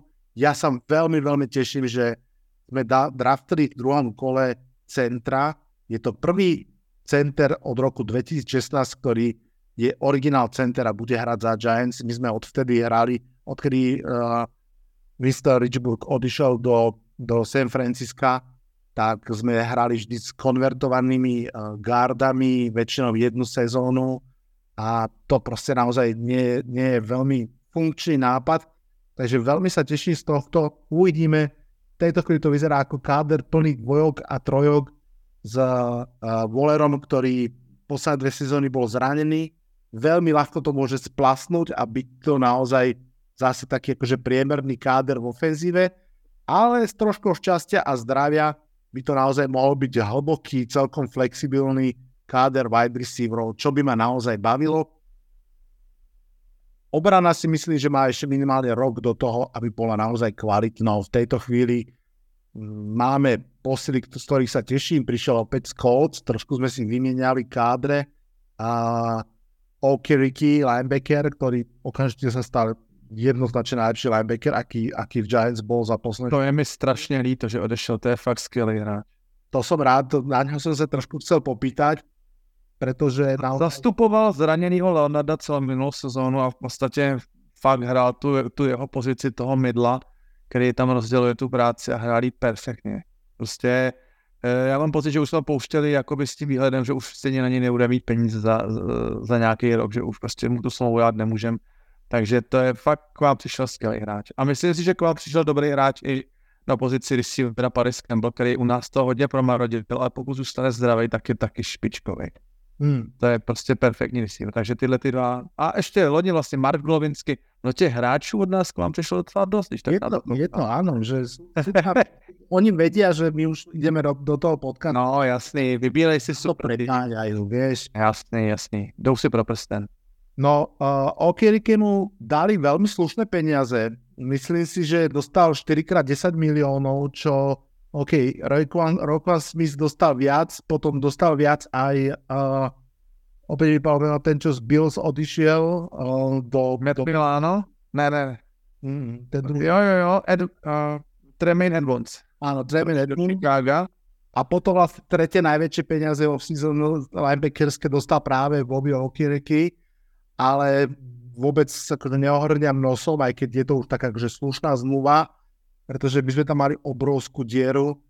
No, každopádne, každopádne, ako vravím, tá obrana bude taká, si myslím, že sou, sou. Budeme mať dvoch úplne mladých kornerov. Z prvého kola sme draftili Dave Banksa a v tejto chvíli na tréningoch lepšie ako on hrá Trey Hawkins, z ktorého by draftili do 6. kola, čo neznamená, že Trey Banks hrá úplne na prd, aj keď nehrá oslnivo, ale znamená to, že ten Trey Hawkins hrá fakt, že veľmi, veľmi dobre.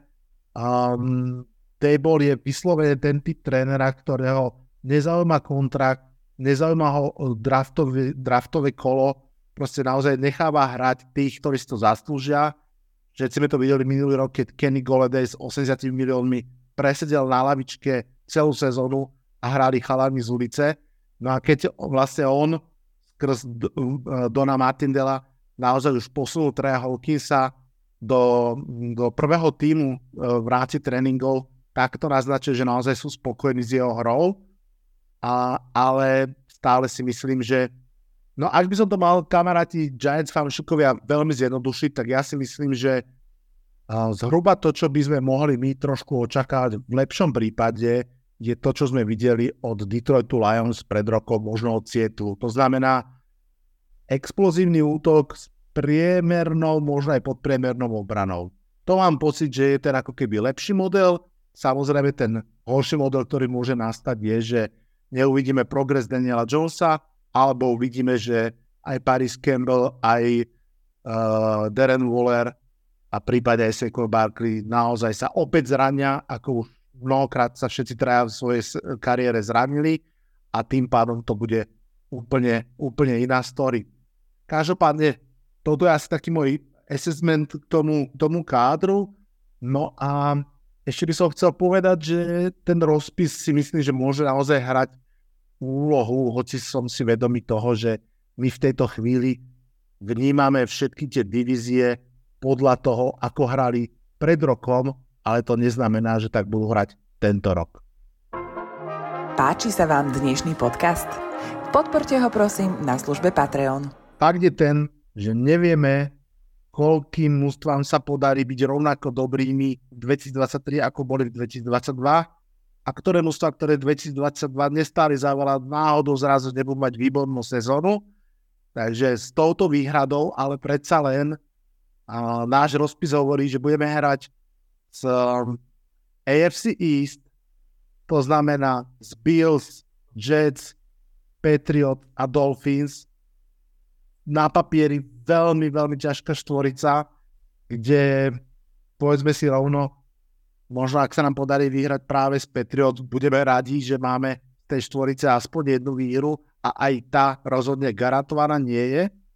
No a potom to druhú divíziu, ktorú sme celú dostali, je zase NFC West, kde sú veľmi silní San Francisco 49ers. Pravda, nevieme, aká je ich quarterback situácia v skutočnosti, ale hráme s nimi veľmi skoro, ešte už myslím, že tretí týždeň s nimi hráme. Takže je vysoká pravdepodobnosť, že ešte QB1 bude zdravý. A, no a potom tam je, sú tam Rams, Cardinals a Seahawks. Ja mám pocit, že práve s tými Seahawks, čo bude štvrtý štvrtý týždeň a bude sa hrať v New Yorku. Môže byť strašne dôležitý zápas pre obidve tie mústva, aj pre Seahawks, aj pre Giants. V tej trošku slabšej konferencii to mústvo, ktoré tento zápas vyhrá, bude môcť pokúkovať možno po nejakom wildcard. No a potom v úvodzovkách povinné výhry nad Cardinals a možno aj Rams, predsa len Rams sú v obrovskej prestavbe, ale zase stále tam Sean McVay, stále, stále tam Aaron Donald, stále, stále tam Cooper Cup, takže uh, rozhodne to není povinná výhra s troma vykričníkmi. Cardinals, dobre, tam si myslím, že to povinná výhra je. Hoci je to Thursday Night Football hneď, hneď prvý v druhom kole a vieme, že tie štvrtky sú všelijaké. My cestujeme von uh, do Arizony, a, takže naozaj náročné. No a pochopiteľne stále máme NFC East, stále máme Dallas Eagles Commanders. Uh, minulý rok sa podarilo vyhrať jeden zápas, Commanders jeden realizovať. Prehrali sme dvakrát s Dallasom aj dvakrát s Eagles. A celé to vlastne hovorím preto, aby som povedal na záver k tomu rozpisu asi to, že keď sme boli pred rokom 981, mm, ja osobne neočakávam, že budeme mať tých výhier viac, bol by som rád a trošku to dúfam aj fanúškovsky a mám pocit, že aj tam naozaj smerujeme, že budeme hrať lepšie. A verím, že ak naozaj budeme hrať lepšie, môžeme sa dostať približne znova na tých 9 výhier o mnoho ťažšom schedule a bol by som veľmi rád, keby sa medzi tými 9 výhierami, 8 9 našli aj nejaké iné divizné výhry ako nad Washingtonom a napríklad možno rovno v prvom kole, keď hráme Sunday Night Football s Dallasom doma a to, ak by sa naozaj podarilo, jednak by to bola tá spomínaná ďalšia výhra v divízii a jednak by to mohla byť podobná mentálna trampolína, ako pred rokom bola tá výhra v Tennessee v prvom kole. Takže moje, moje naozaj očakávania sú také, že naozaj by sme mohli mať ofenzívne zaujímavý rok, v ktorom bude radosť sledovať progres Daniela Jonesa nejaký a to, že to mústvo naozaj v ofenzíve má čo ponúknuť v pásovej hre a že bude menej zviazané s behmi Saquona Barkleyho a viac s pásovou hrou Daniela Jonesa a jeho receiverov a Derena Wallera. No a uvidíme, či to tak tomu bude. No. Tých 9 eh, výhier by mohlo možno stačiť aj na play-off zase raz, ale to už mi príde až taký akože treťoradý cieľ. Naozaj v prvom rade by som sa rád tešil z toho, že, že sa bude na tie zápasy zase raz pozerať. Takže takto nejak v kocke mám môj pocit a môj insight, uh, pohľad do, do kabiny New York Football Giants.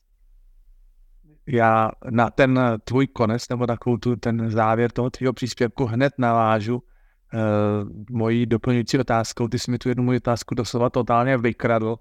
Já jsem se právě chtěl zeptat na ten, na ten rekord divizní 1-1-5, uh, že je tak trošičku malý zázrak, že s takhle špatným rekordem uhrát potom nakonec celkový rekord pozitivní. Takže já jsem se právě chtěl zeptat, je to trošičku takový zabrušování do toho předsezonního preview, ale přeci jenom eh, vzhledem k pozici právě Giants, kdo z vaší konkurence v NFC East, vodkou by si hledal, že by mohl být lepší než loni a uh, jako horší, a na druhou stranu, že se třeba horší než loni. A na koho právě uh, věřím tomu, že to bylo předmětem diskuze, jak ten divizní rekord zlepšit a tu cestu do toho playoff si trošičku jakoby usnadnit i ty, i, jakoby skrz tu divizi, nejenom hlídat divize napříč soupeře, uh, soupeře napříč konferencí vlastně v boji o ten, o ten vlastně wildcard a ty vzájemný, soupe, vzájemný zápasy a, a sílu, sílu schedule a tak, ale jak zlepšit, jak zlepšit ten divizní rekord v tom smyslu, na kterého toho soupeře, uh, uh, teda budu mluvit o dvojici Dallas Cowboys, Philadelphia Eagles, máte jakoby nejvíc políčí, koho byste mohli nejvíc okrást s tím, jak jste ten tým dostavili. Kdo si, přes koho si myslí, že by mohla jít ta cesta? Tam si myslím, že odpoveď je jednoznačná Dallas Cowboys.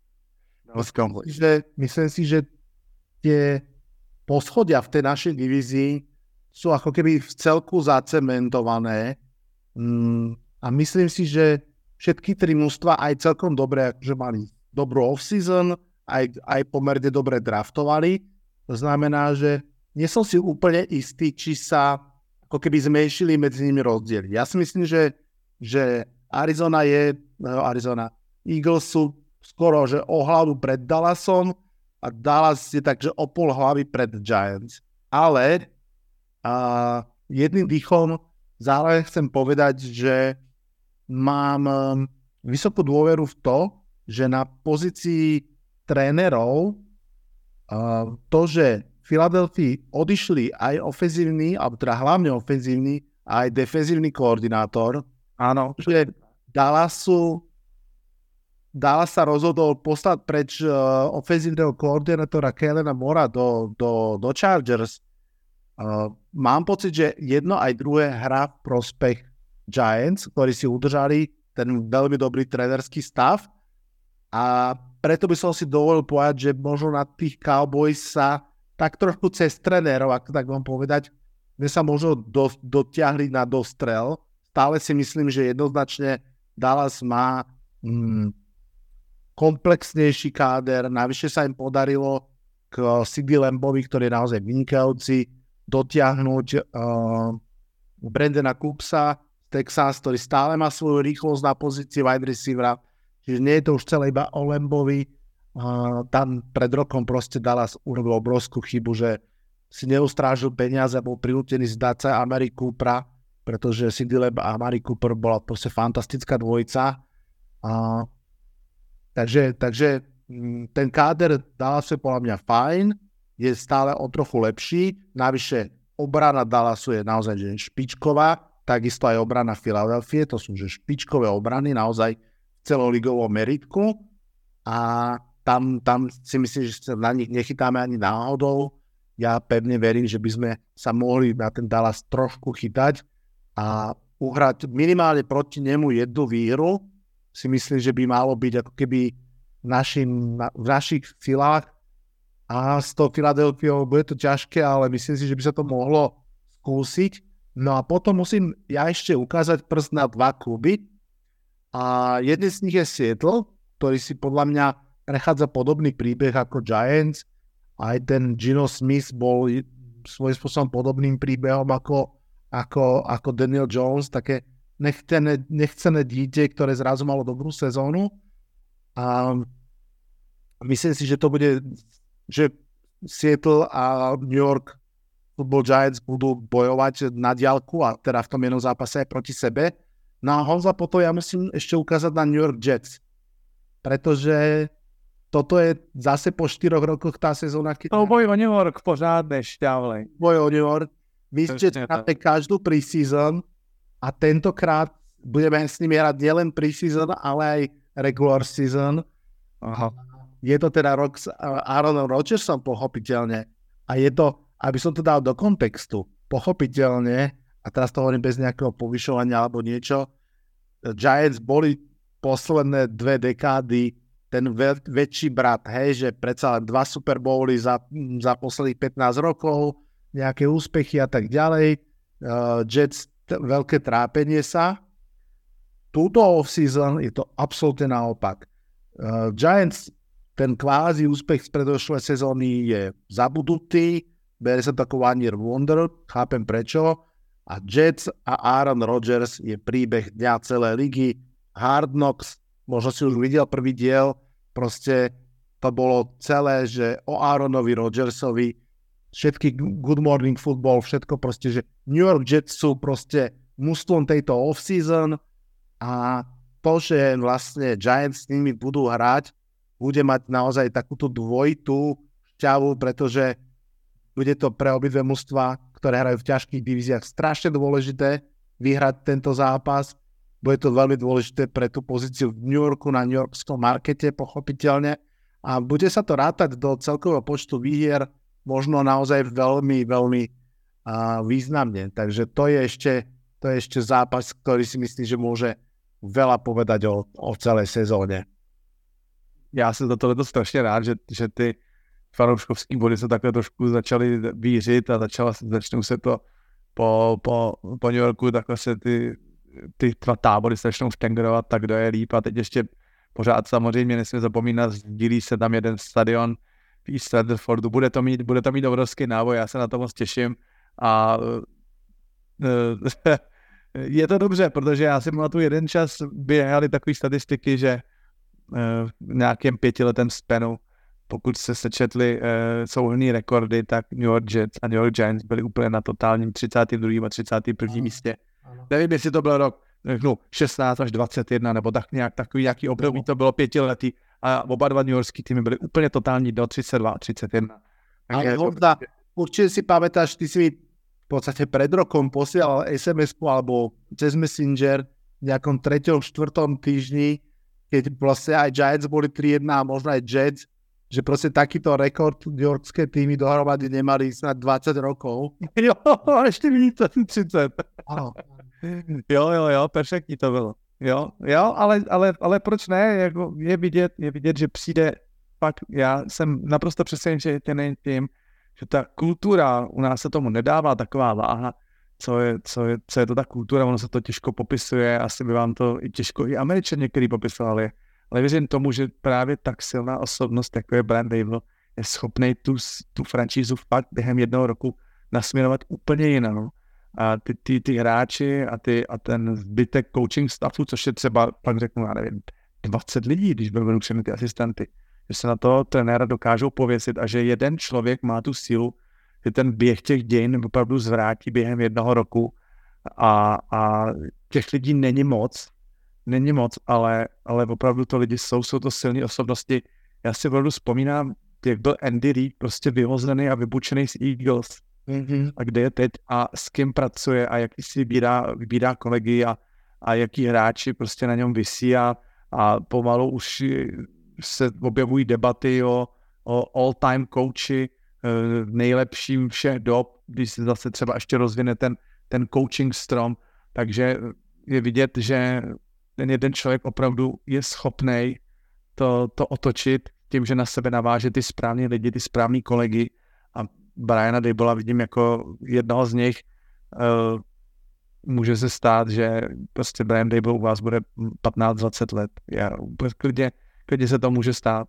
No, pokiaľ, pokiaľ ho neklepne Pepka, lebo to je, to je tréner, ktorý patrí k tým burlivákom, ako keby v tom ohni toho zápasu, hej, že on potom aj na tlačovkách je veľmi milý, veľmi usmievavý, ale čo on stvára na sideline, Teraz neviem, či si viděl, on je prostě červený jak paprika. Já si myslím, že on má tak čtyři patery sluchátka za zápas o třebu.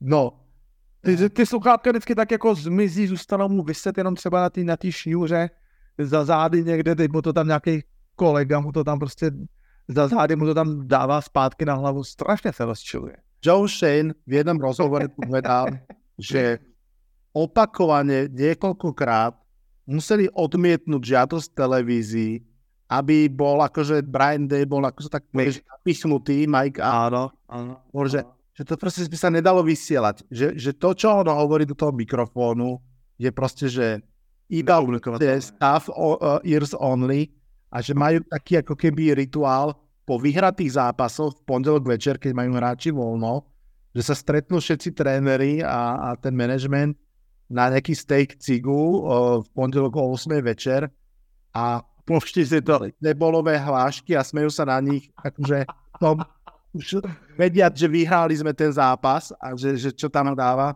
A teraz tohto posledného preseason Giants nejak 5 minút do konca dostali, dostali touchdown z uh, punt returnu. Hrali treťotriední už hráči, hej, že, tie, tie, že o nič nešlo. Ale uh, keby si videl, ako Brian Dable mal plamene v očiach, keď pozeral na nášho uh, assistant coacha, ktorý má na starosti special team, tak proste, keby si tak pozeral na mňa, ja sa rozplačem a navždy už nikdy tam neprídem. To bol taký hnev, lomeno nenávisť, lomeno neviem čo v tých očiach a proste potom Dable prišiel a povedal, ja ho milujem toho trénera, to je proste, mrzí ma to, alebo mne sa zapne Hulk, alebo uh, Mr. Hyde, a ja vtedy proste o sebe neviem a, a, a som takýto prebeh. Ne, jako v podobě Blana Debola určitě připodobění k tomu Halkovi je úplně perfektní. Je- Asi sice je to víc do modrá než do zelená, ale to úplně přesně sedí. Jo. Ještě jsem se chtěl zeptat na Daniela Jonese. Hmm, poď. Já, já osobně patřím asi teda k té menšině, možná nevím, jestli úplná menšina, ale rozhodně, rozhodně skupina, která není tak slyšet. Já nemám problém s tou slovou pro Daniela Jonese. A dokonce si, dokonce si myslím, jako by s tou velikostí a dílkou té smlouvy, do- a dokonce si myslím, že byl právě loni i docela držený, statisticky držený zpátky tou, tou nekonečnou uh, vlnou těch zranění vašich receiving corp, tak jak si o tom mluvil. Já když jsem se díval na, na ty souhrné statistiky těch zachycených jardů, tak jsem úplně vyžasnul, jak obrovský množství hráčů u vás hlavně mělo vlastně uh, trojciferný číslo zachycených jardů a dvojciferný číslo těch uh, zachycených přihrávek. Prostě jména jako David Sills nebo Lawrence Cager, Tanner Hudson, prostě to jsou jména, který Eh, to jsou jména, ano, ano, Richie James, Isaiah Hodgins, to jsou jména, který opravdu znají jenom fanoušci, fanoušci uh, Giants a už zbytek, uh, zbytek fanouškovské obce už o těch jménech vůbec neví, že existují. A že vlastně nej, nejlepší váš hráč Darius Slayton z těch tři tisíce, kolik jsi říkal, 200 jardů Jonesových, vlastně nejlepší hráč Darius Slayton zachytili vlastně jenom 700 což je jakoby strašně malinkatý poměr, mi, mi to přijde na, na, na to celkové číslo a opravdu těch, eh, těch hráčů, kteří se na, na tom pokusu o zachycení jako podílel, bylo strašné množství a opravdu vždycky, když jakmile někdo začal trošku hrát, tak se hned zranil zase, zase jakoby next man up, jak se to s oblibou NFL říká. Takže až musím říct, že mi toho Jonese bylo jako líto, že pomalu každý trénink měl tam v A, v A mužstvu nový, nový hráče, s, kterou, s kterým měl vlastně jakoby zase znovu vytvářet nějakou chemii a tak. Takže po tuhle, eh, do, po, po, po tuhle tu, po tuhle tu stránku si myslím, že uh, si jakoby prošel peklem a, a já s tou slovou jako nemám problém. A teď by mě zajímala taková situace, jestli bude Daniel Jones schopný se vypořádat s tím, když se stane, že sezona bude probíhat opačně a všechny jeho skvostné cíle zůstanou v podstatě zdraví, nezranění. Jak to vlastně bude s tou povahou Dana Jonese, když eh, vlastně za něj začne růst ten tlak? Já vůbec si neumím představit, jaký on povahou je, jestli je taky jako emotivní člověk, nebo jestli je spíš, spíš flegmatik. To, co jsem viděl na sideline, úplně mi nepřipadá na nějakého velkého jakoby hecíře, který by to tam poplácával a, a, a zvedal jak se vlastně Daniel Jones dokáže vypořádat s tím, s tím tlakem, který díky té smlouvě na něj bude jednoznačně větší. A navíc, jak říkám, jsme v New Yorku, což je úplně specifický obří trh. New Yorku Giants, kteří loni vyhráli zápas playoff, takže prostě nemluvím o tlaku, ale mluvím o extrémním tlaku, pokud teda budeme si říkat, že jste si loni nastavili teda laťku jakoby výš a obrovská část té fanouškovské obce bude čekat aspoň teda to dorovnání. Myslím teda, dobře, postupujeme do playoff. A teď, jak se ten Daniel Jones s tím vyrovná, ty máš možná vysledovanýho víc, jako z tiskovek a tak, jaký se ti jeví jako, jako povahou hráč? Hmm. Ďakujem ti za super otázky. Musím ich prebehnúť do, radom, ako si mi ich dal. Začnem rýchlo Dariusom Slaytonom. To je jeden z najzaujímavejších príbehov minulej sezóny. Darius Slayton bol vypraný wide receiver v 5. alebo 6. kole predošlým manažmentom. Mal jednu fajn sezónu, potom nič. Vstupoval do sezóny 2022 ako úplne nechcený hráč vôbec nebol drahý. Jeho kontrakt bol myslím, že 2,7 alebo 2,8 milióna eur, čiže úplne, že pakateľ. Aj tak vlastne Joe Shane povedal, že kámo, že buď paycut na 1 milión, alebo ťa prepúšťame, pretože proste nemám na teba peniaze, až tak o tebe nevieme, nemyslím si, že si tak dobrý, zjednodušene povedať. Darius Slater zobral ten paycut pre hráča, ktorý nebol vysoko draftovaný. To sú úplne zásadné peniaze, ktoré proste riešia to, že či v tej lige zostane, nie, či má živobytie alebo nie. Zobral, zobral ten paycut, zostal v týme. Prvé dva zápasy bol healthy scratch a nenastúpil. Až keď sa zranil Sterling Shepard, až keď Kederius Story začal fingovať zranenia a, a proste odmietal hrať, tak proste kvázi chtiac, nechtiac zobrali Sletona naspäť do kádru, alebo teda akože na ihrisko bolo to v zápase vlastne vo Wembley, v štvrtom kole proti Packers, kde bol úplne kľúčovou postavou toho zápasu, chytil veľmi ťažké lopty a bol jeden z najdôležitejších hráčov tej výhry. A tam vlastne začal ako keby rásť jeho, jeho úloha, až, až to skončilo tak, ako si povedal, že síce 700 yardov, ale vlastne najčastejšie a najspolahlivejší target uh, pre Daniela Jonesa. A long story short, na konci tejto off-season dostal uh, od Joea Shayna nový kontrakt na 14 miliónov. Čiže pred 12 mesiacmi povedali, 2 milióny je pre teba veľa, zober milión alebo dovidenia. Rok potom vlastne fakt si to vybojoval ten chalan brutálnym spôsobom, dostal nový kontrakt na 14 miliónov, spokojnosť, pokračuješ s nami. Navyše v podstate ako jediný rýchly hráč kádru, kým neprišli vlastne tí noví receivery, o ktorých som rozprával. Takže to je príbeh Dariusa Slaytona, veľmi zaujímavý. No a poďme k Danielovi Jonesovi. Daniel Jones, poznáš ho veľmi dobre, Honza. Daniel Jones je klon Ilaja Manninga, doslova. Povahou, trošku aj výzorom, aj spôsobom komunikácie, všetkým klon Ilaja Manninga. To znamená, že návonok pôsobí kľudne až strnulo, uh, také tie základné frázičky. Nikdy v živote nepovedal štvrt písmena na žiadneho hráča. Po každej prehre povedal, ja musím hrať lepšie, tam to skončilo. Po každej výhre povedal, chalani hrali super, ďaká sme vyhrali. Presne to, čo Eli Manning nastavil v New Yorku, proste ja to na tých pleciach odnesiem a keď je dobré, chalani sú dobrí, keď je zle, moja chyba čo je pre, pre, pre New York strašne dôležité, lebo tam proste, keď sa spustia supy, tak je to proste drsné. To je navonok, to je smerom k médiám, to je na tlačovkách. Čo sa týka ako keby toho hadlu, čo sa týka toho, toho ako funguje na ihrisku, tam je trošinku oduševnejší od Ilaja Meninga, občas ho kamery zachytia, ako proste gestikule smerom k nejakému receiverovi, je taká akože jedna známa presne voči tomu spomínajú Richimu Jamesovi, keď dropol 4. a 10 na, na goal line, mohol z toho byť víťazný touchdown a bol z toho vlastne uh, strata dávnu, tak tam bolo vidieť, tak, ho, tak akože zagestikuloval, ale dal som mu odčítať pier, že chyť do piči tú loptu, že po anglicky povedané. ale, ale, ale inak ako keby naozaj je pokojný, ale akože v tom kádri celkom, celkom hecovač. A to je ešte možno taká zaujímavá, zaujímavá story aj k nemu.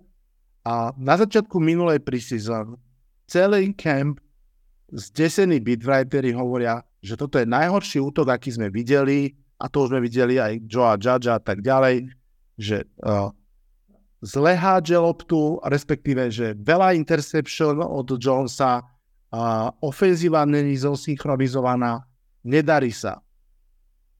Čo to v skutočnosti bolo, to sme sa dozvedeli až neskôr.